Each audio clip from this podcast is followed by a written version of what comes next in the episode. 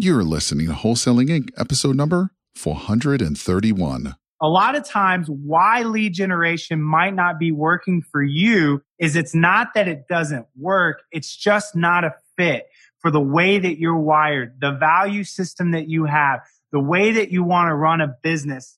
This is game changing information guaranteed to raise your real estate wholesaling business with actionable steps you can take immediately to navigate the ins and outs of wholesaling and start making money today. Bam! Join us as we put our guests in the hot seat and dive deep to dissect their strategies for success to enable you to duplicate their results. Investor Grit presents Wholesaling Inc the only show dedicated to making you a fortune in wholesaling with your hosts, Tom Kroll and Cody Hofhine. Welcome to the Wholesaling Inc. podcast, America's number one podcast for new real estate investors, where finding discounted properties is the most proven path to financial freedom. I'm your host, Chris Arnold. And of course, if I can do this, so can you.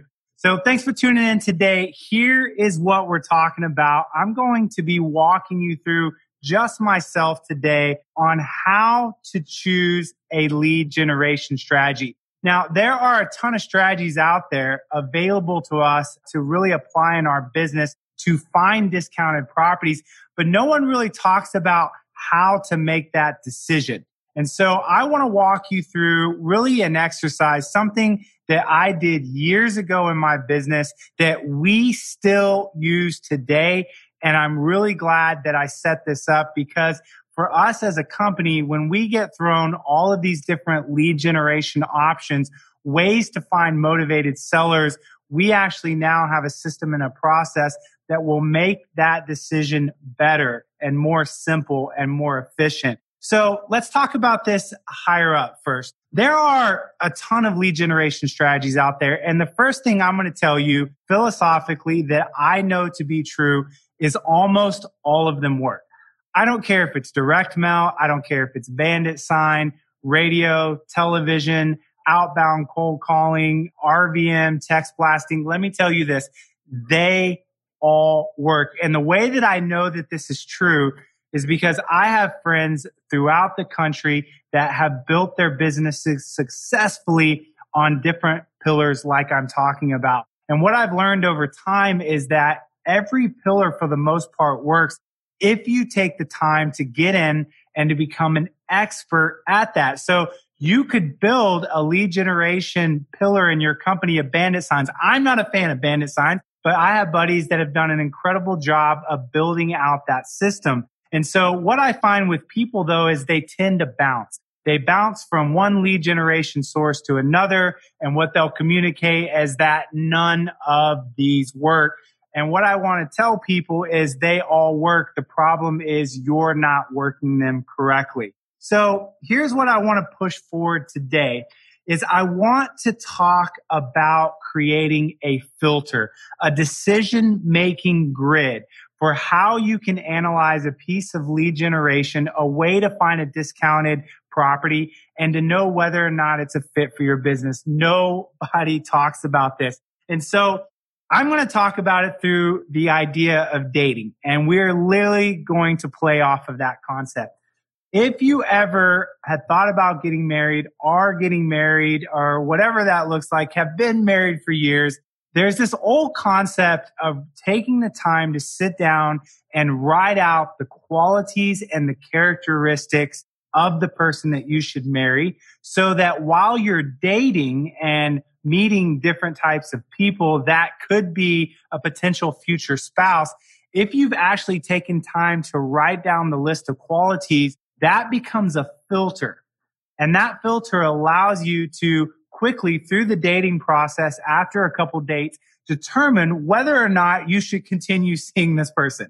And the reason this is so powerful in writing it down is because it keeps you focused in the moment. You meet people. There are a lot of what we call even in the investment side when it comes to marketing, shiny objects that applies to all types of things out there. We get distracted. And what a filter does, a list of qualities does, is it allows us to have an anchor.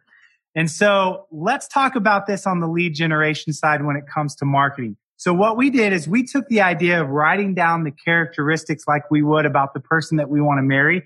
And we actually took that concept and applied it to marketing. And so, yes, we actually have a list of multiple characteristics for us in our company that we have decided are the best fit for us. And here's the most important thing I want you to understand. A lot of times why lead generation might not be working for you is it's not that it doesn't work. It's just not a fit for the way that you're wired, the value system that you have, the way that you want to run a business, your ultimate goal, your preferences. That's true. There could be one particular potential spouse that is a fit for one person, but not another. And so what we've actually done and come to realize is that there's a lot of lead generation strategies out there that work, but we have to find the ones that best fit our company and our style. And so let me walk through some typical examples here of what I mean by qualities. And these are the ones specific to us. What I'm encouraging you to do is not adopt ours but to actually sit down and write out your list so that when you start making decisions around lead generation, it becomes much simpler. So here's an example. We prefer marketing that creates an inbound lead, not something that we have to do outbound. So that is our preference as an organization. We do not want to do outbound lead generation. For example, like cold calling, we want to make all of those leads come inbound. We rather talk to somebody that is initially reaching out to us. That is also called reverse prospecting. So does that mean that cold calling does not work? No, it works. We believe in it. It just means that as an organization, we prefer to make the phone ring than actually have to call somebody cold. That's just our preference, what we've decided over time. Let me give you another one we prefer something that is money based over time based, right? And what I mean by that is we rather spend the money to make the phone ring than to do a lead generation uh, uh, source that requires a lot of time. You can definitely get in and you can make it work. Over time, though, what we preferred is to do something that's low competition. I rather size up a marketing strategy and go, how many people are already doing this? Is this saturated or is it not saturated? And so another characteristic we prefer is low competition.